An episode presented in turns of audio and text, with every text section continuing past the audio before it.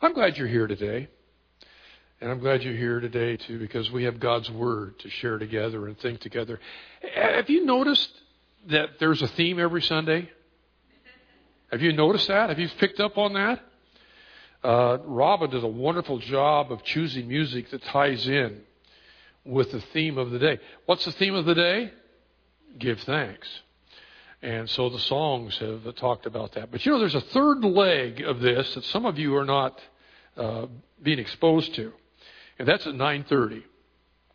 Uh, every week during this uh, series on the book of Colossians, uh, I prepare a discussion guide for our groups on the very passage that I'm going to be covering in the morning sermon.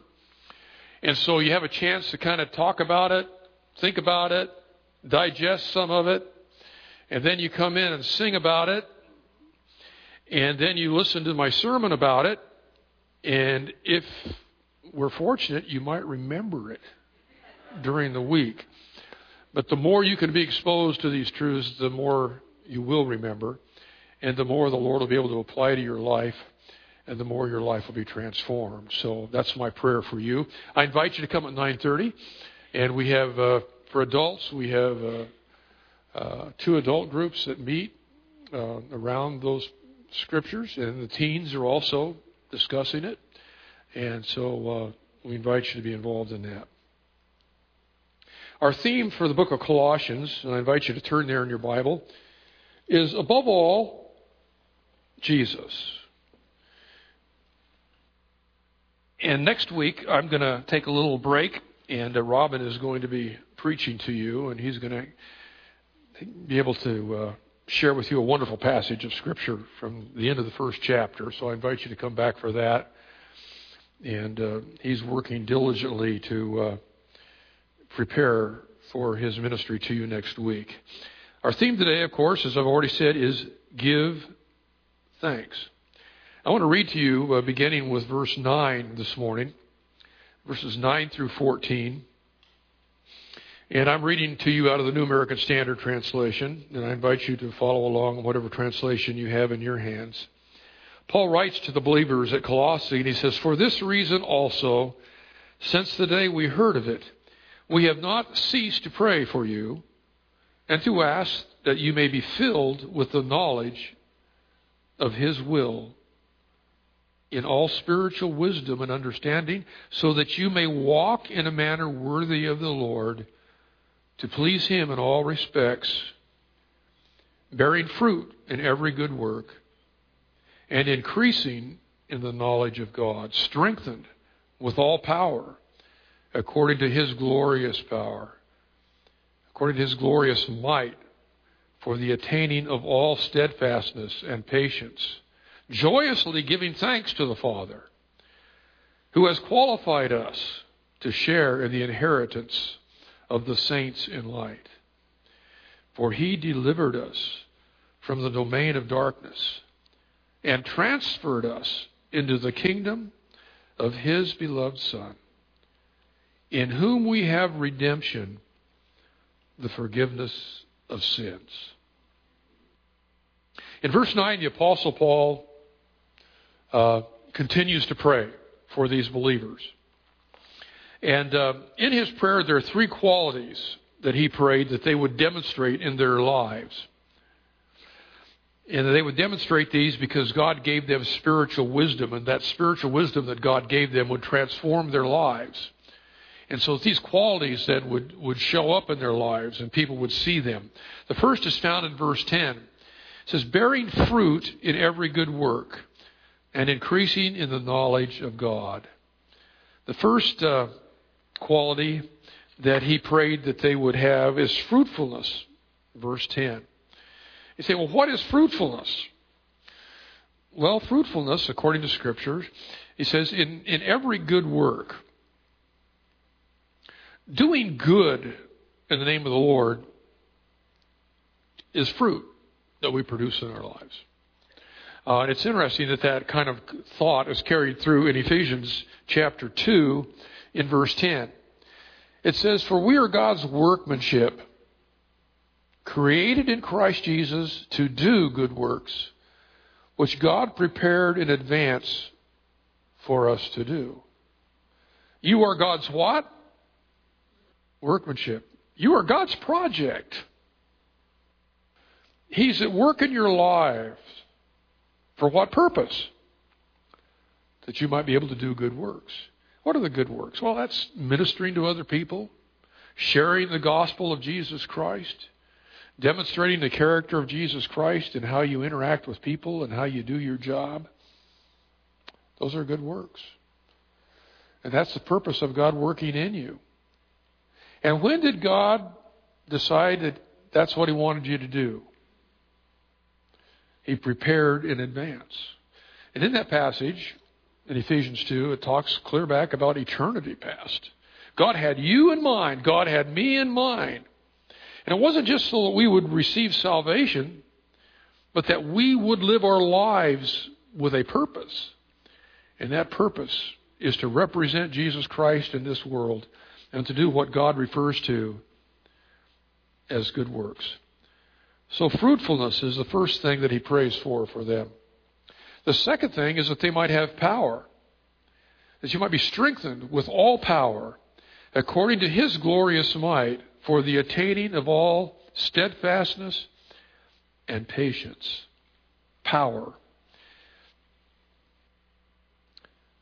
You might be strengthened by his power. I found a couple verses this week. I was thinking about Acts 1 8. The Lord Jesus promised his disciples and us, he says, You'll receive what? Power when the Holy Spirit comes on you. And you will be my witnesses in Jerusalem and in all Judea and Samaria and to the ends of the earth. The idea of power there is ability. He says to them, You are going to be able to go and share the gospel with people because I'm going to give you the ability through the Holy Spirit who will indwell you. And that promise continues 2,000 years later. The Lord has never rescinded that. And quite frankly, you and I cannot do an effective job of giving people the gospel without the Holy Spirit's work in our lives. I remember early on in my relationship with the Lord when I was a, actually a college student. And I can remember one day a, a guy at the gas station where I was working, Hancock Gasoline. Anybody remember Hancock Gasoline? That's a long time ago. And I worked at a little rundown gas station in uh, El Cerrito, California, where I was going to college. And uh, I had a guy I worked with that was not a believer. And so he started asking questions. And I can remember just, excuse me, having the sense that God was giving me words to say. There were verses that I had memorized as a child that came flooding into my mind and he would have a question or some kind of objection, and I would be able to answer it with Scripture because God did that. And you and I need that kind of power. We need that kind of ability in our lives to be able to effectively live and to be effectively share the good news with other people. We try to force it or we try to, like I talked about last week, argue people into the kingdom, we're just going to hit the wall. We've got to be sensitive to the Holy Spirit's leading when it's the right time to present the gospel. And we have to rely upon Him to give us the words to say. And uh, He's promised us that. I found also another passage in Scripture. It's not on the screen. I'll read it to you. It's Ephesians chapter 1, verses 18 through 20. Paul writes to the Ephesian believers, and he prays for them as well. And he says this I pray that the eyes of your heart may be enlightened so that you may know what is the hope of his calling and what are the riches of the glory of his inheritance in the saints. And what is the surpassing greatness of his power toward us who believe? These are in accordance with the working of the strength of his might, which he brought about in Christ when he raised him from the dead and seated him at the right hand in the heavenly places. When Paul writes and says, My prayer for you is that you might know God's power in your life, and you might be strengthened by His power. What kind of power is it? You know, it's kind of like looking at a battery. You know, batteries have different wattages connected with them, or different amps, depending if it's a car battery. Uh, some batteries are AAA, some are AA, some are C, some are D. They have more power in them, they have more storage space. What is the power like that the Lord promises to us? Well, according to Ephesians 1:18, it is the same power that he exerted when he raised Jesus from the dead. Now, if Paul prays that the Ephesians would know that, might experience it, that means that God wants us to have it.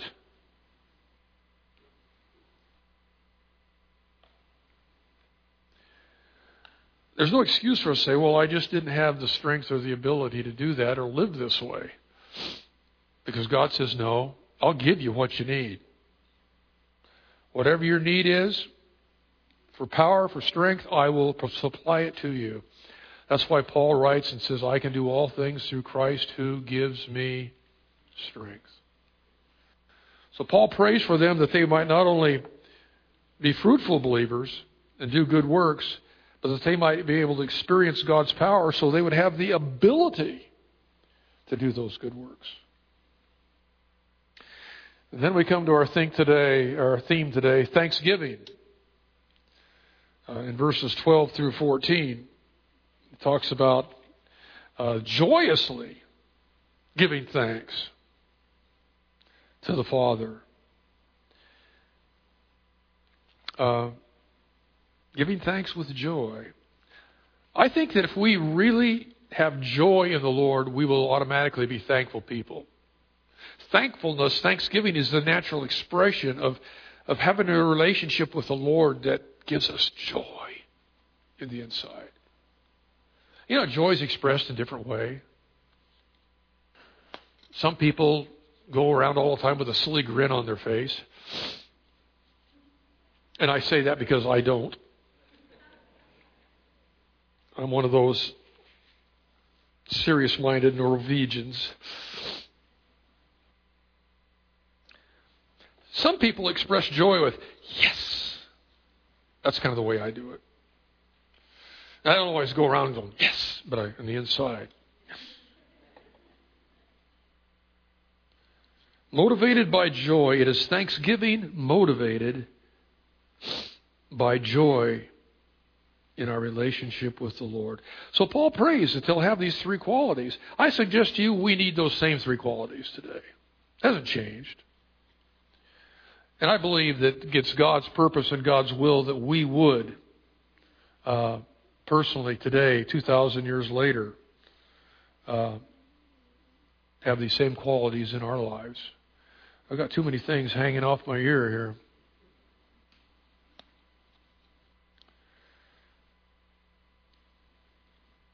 How about you? Bearing fruit? You're doing things in your life for the Lord that you know are things He's given you to do and given you the ability to do because He's given you the ability, the power to do it.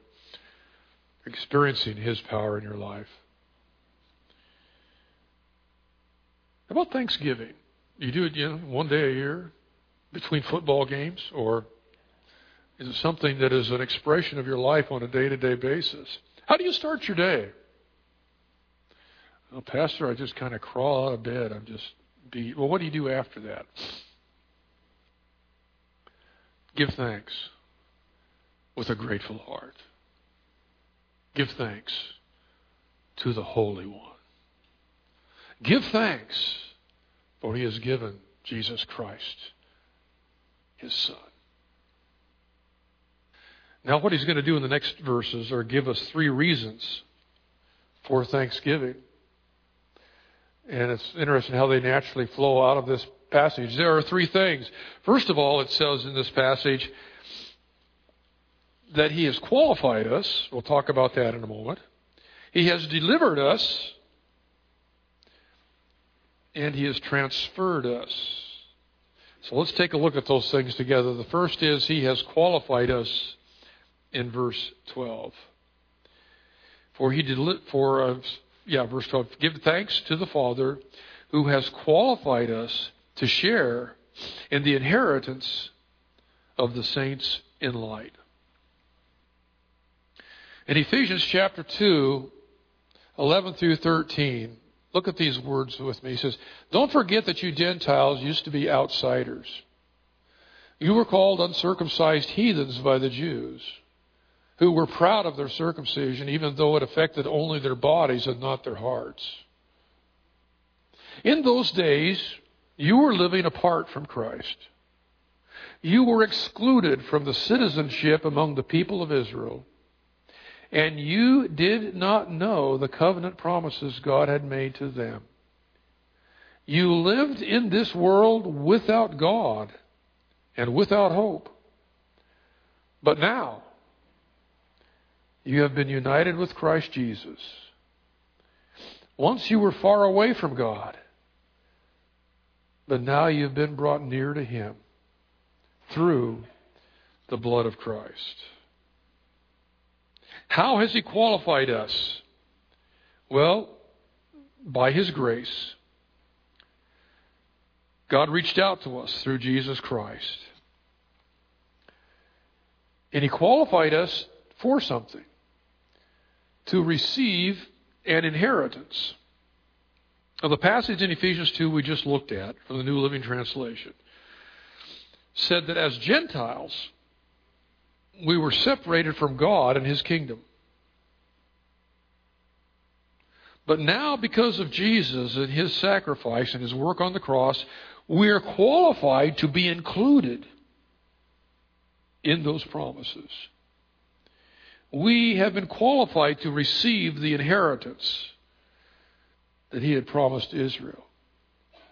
And 1 Peter 1 4 says that we have been saved and been, been given into an inheritance that can never perish, spoil, or fade, kept in heaven for you. And you can receive an inheritance from your parents or somebody else, maybe a rich uncle, don't you wish? But those inheritances spoil and fade and pass away. The inheritance the Lord has provided for us through Jesus Christ is eternal. It'll never perish, spoil, or fade. And God has it reserved for us in heaven. In Ephesians chapter 1, verses 3 through 8, I want to read this to you. I want to include this today as well. Blessed be the God and Father of our Lord Jesus Christ, who has blessed us with every spiritual blessing in the heavenly places in Christ how many spiritual blessings reserved for us in heaven? Everyone. Just as He chose us in Him before the foundation of the world that we should be holy and blameless before Him in love, He predestined us to, to adoption as sons through Jesus Christ to Himself, according to the kind intention of His will, to the praise of the glory of His grace which he freely bestowed on us in the beloved one, meaning Jesus. In him we have redemption through his blood, the forgiveness of our trespasses, according to the riches of his grace, which he has lavished upon us in all wisdom and insight. because of Jesus Christ and his work on the cross, God has qualified us to receive an inheritance that he has prepared for us. Paul says, Give thanks because that's yours. It's got your name on it. Now, what's interesting is we look at these three phrases qualified, delivered, and transferred. In the original language of the New Testament, those words mean a once for all action. It doesn't mean it's pie in the sky by and by. In the mind of God, it's a done deal. That's what that means. And so God has provided for us, and it is there for us we should thank God in advance for it that one day it will be ours. Another passage, he says the inheritance he's prepared for us, we have a proof in our lives that he's going to give it to us. You know what that proof is? He says it's the Holy Spirit who dwells in you. If you are a believer, you have God in you. And God in you is the pledge, the down payment, the earnest that God will one day provide for you, that inheritance He's reserved for you in heaven. I used to think when I was younger that when I retired and started drawing Social Security, that every month the government would go and pull the month's money out of the drawer with my name on it in Washington, D.C., and then mail it to me. I since have learned that that isn't the case. In fact, the government's already spent it. But what God's inheritance for you and me is it's there. And our name's on it. Okay? We're already included in it. It's a done deal. So give thanks for it in advance. You say, well, Pastor, man, life is tough. I don't have enough. Well, someday you will. And it won't be money. Second thing he says we should give thanks for, he's not only qualified us, but he has delivered us in verse 13 from the kingdom of darkness. He's delivered us from the kingdom of darkness. That is the kingdom that is Satan's authority. There are two kingdoms being lived out in the world, and these two kingdoms have two separate kings. One is the Lord, and one is Satan. Satan is called in other passages the prince of the power of the air, the spirit that is now at work in the children of disobedience. Satan has an agenda. His agenda is to oppose the work of God in this world, to advance his kingdom. And right now, his kingdom is really making hay. But he knows he's got to make hay while the sun shines because the day's coming when his kingdom's going to end. And the King of Kings and Lord of Lords is going to come back and establish his kingdom. But there's a sense in which the kingdom of Christ is already in existence. And that's the kingdom we have been transferred into, which we will see in a moment. But first of all, he had to deliver us from something. We had to be delivered from being under Satan's authority and being slaves to wanted he wanted us to do with our lives.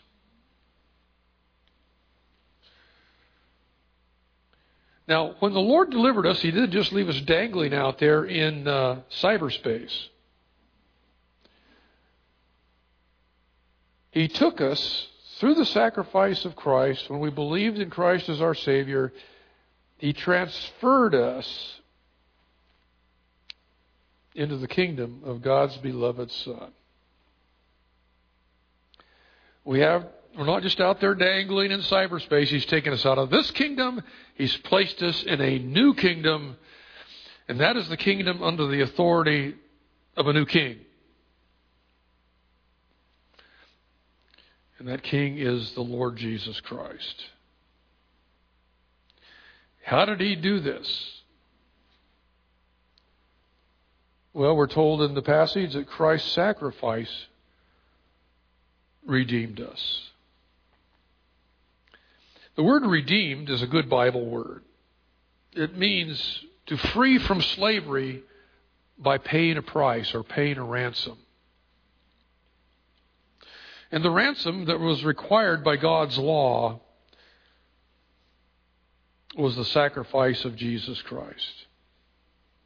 How was sin atoned for in the Old Testament? Do you remember? God established a sacrificial system. When people sinned, or when people in your family sinned and you were the dad, you were responsible to come and offer a sin offering to the Lord. And the Lord accepted the death of that animal as a payment for the sin of that person. And the per- reason in the Old Testament for the emphasis on blood was that the shedding of the blood was the symbol that the life had been given, that the payment had been made. And so you have that emphasis in the Old Testament and the New Testament on the blood. In the New Testament, the blood of Jesus Christ as the payment for the sins of the world, for your sin and for mine. Ephesians 1 7 says, We have redemption. How? Through his blood. The forgiveness of our sins. That's why it's necessary for us to respond by faith in what Christ has done for us. Because people who refuse to put their trust in the sacrifice of Jesus Christ are somehow betting on the fact that they're going to be good enough to satisfy God's justice on their own. The problem with that is that there is only one payment that God accepts. And that's the payment made by Jesus Christ 2,000 years ago. And that's why the good news of the gospel is this is what Jesus has done. He's paid the price, He has paid the ransom. Now, your responsibility is to believe, to trust in His payment for your sin. And that's the response that God accepts. So you have the, you have the opportunity in your life to either do it God's way and put your trust in Christ's sacrifice or try to do it your own way. But the Bible says that all of our righteousness is as what? Filthy rags. The best I can do isn't good enough.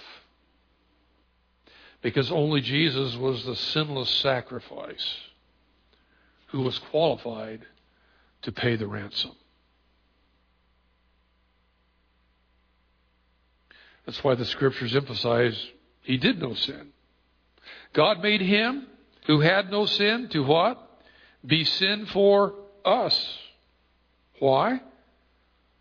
So that we might become the righteousness of God through him.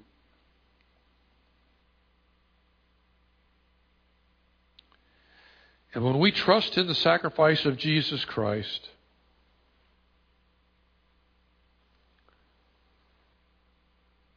we accept the payment that Jesus made to satisfy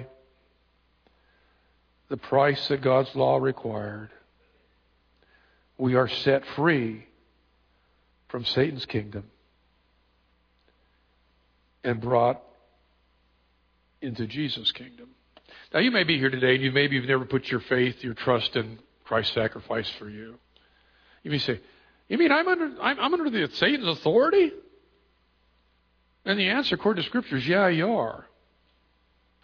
But the problem is we think that Satan's authority is always this overt, terrible evil, like being a member of ISIS or, you know, being this terrible womanizer or whatever the case may be. Satan has a pretty much respectable kingdom.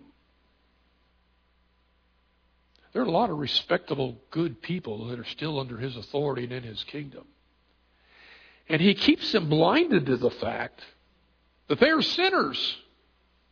I have people in my oikos who are really, really good people who aren't believers that are not in Christ's kingdom yet. And it's really difficult sometimes to talk to them about salvation because they don't really sense that they have a need because they see themselves as being good, moral, people. And they are. But unfortunately, that's not what God accepts. He accepts one thing, and that's the sacrifice of Jesus Christ. Not depending on our own righteousness to be accepted by God, but trusting in the righteousness of Jesus Christ and his sacrifice on our behalf. So even if you're a good, moral, upstanding person, you haven't been transferred into Christ's kingdom yet, that's what you need to do. And you may need to make the decision and the commitment to do what God said through Jesus Christ, who said, For God so loved the world that he gave his one and only Son. That's me, Jesus said that whoever believes in him will not perish, but have eternal life. The result is this, my friends. We are no longer under sin's control. Romans 6:14 says, "For sin shall not be your master because you are not under the law, but you are under grace." Because you've been taken from one kingdom and transferred into another, you don't have to be a slave to sin. God will give you the power, the strength, according to the passages in Romans 6 and 7, to say no to sin and yes to God. A Christian has no business saying, Well, I could, just couldn't help myself. Well, in your own strength, no, you couldn't. That God has said, Here's my power, here's my strength, trust in me. I will give you the ability to say no to sin and yes to me. We are no longer under sin's control, and we are no longer under Satan's control. Ephesians 2, verses 1 through 7. You were dead in your trespasses and sins. And this is uh, what we're going to read together. I guess we're not going to read it together. I'll read it to you. In which you formerly lived. According to the course of this world, according to the prince of the power of the air, that's Satan the spirit that is now working in the sons of disobedience.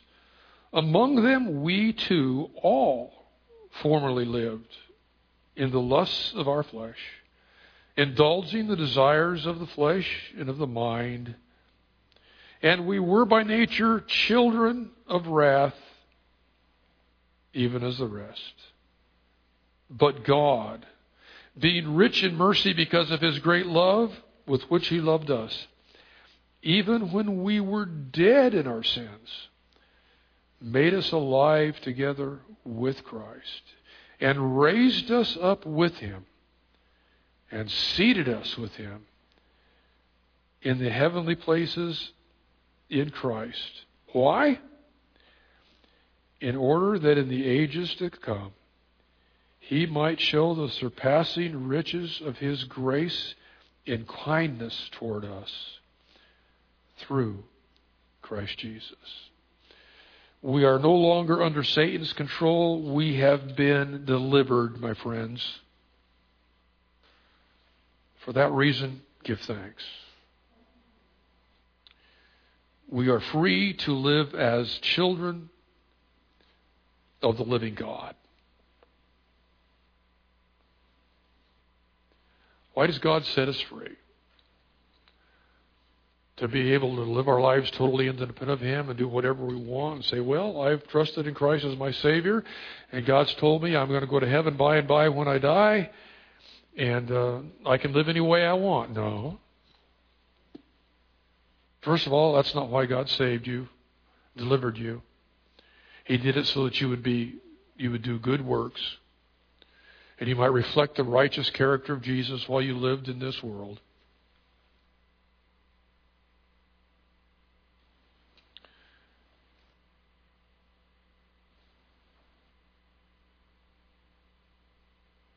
He didn't set you free to be what you want to be. He set you free to be what He designed you to be. Finally, there is no freedom without Jesus. No Jesus? You're not qualified to share in the inheritance, inheritance that He has set aside in heaven. Without Jesus, you haven't been delivered from the kingdom of darkness. Without Jesus, you have not been transferred into the wonderful kingdom of His dear Son. The good news is today you can trust in the payment He made, and He'll set you free. You know, that's I, I, just think of the news. I, I watch probably more news than I should.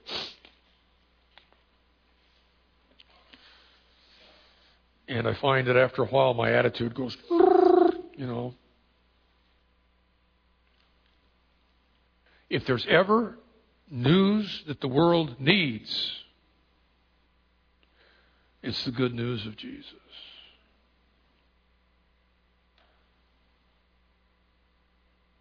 Sin is bondage. Satan's kingdom is bondage. There is only freedom in one person, and that is Jesus Christ. He said, I am the way, I am the truth,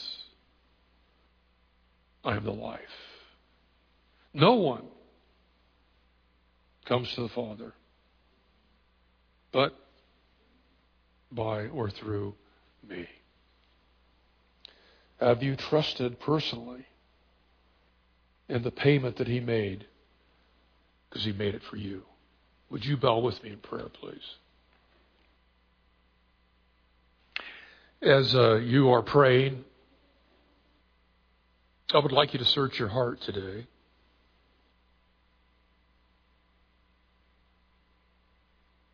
My friend, have you been set free? God wants you to be. God doesn't want you to live your life in bondage to sin. He doesn't want you to live your life as Satan's puppet.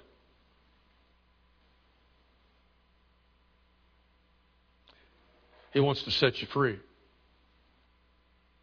And as you've heard me already say repeatedly, there's only one way that can happen.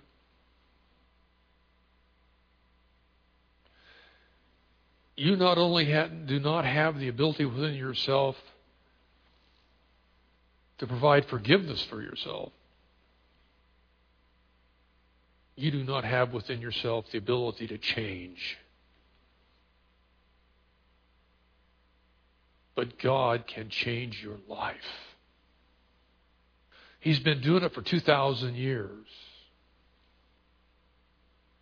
And He wants to do it for you today. If God has somehow nudged you today and said, hey, right now, today, I want you to put your trust in me, in the sacrifice of my Son to set you free, I invite you to pray with me right now. Dear God, I know that I'm a sinner. I know that I need a Savior. I believe that Jesus is that Savior. And today I choose to trust in his sacrifice for me. I thank you, Lord, that because of Jesus' sacrifice, you will forgive me.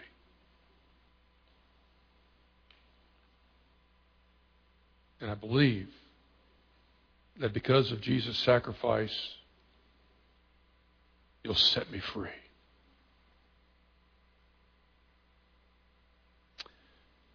And I pray this in his name. Amen.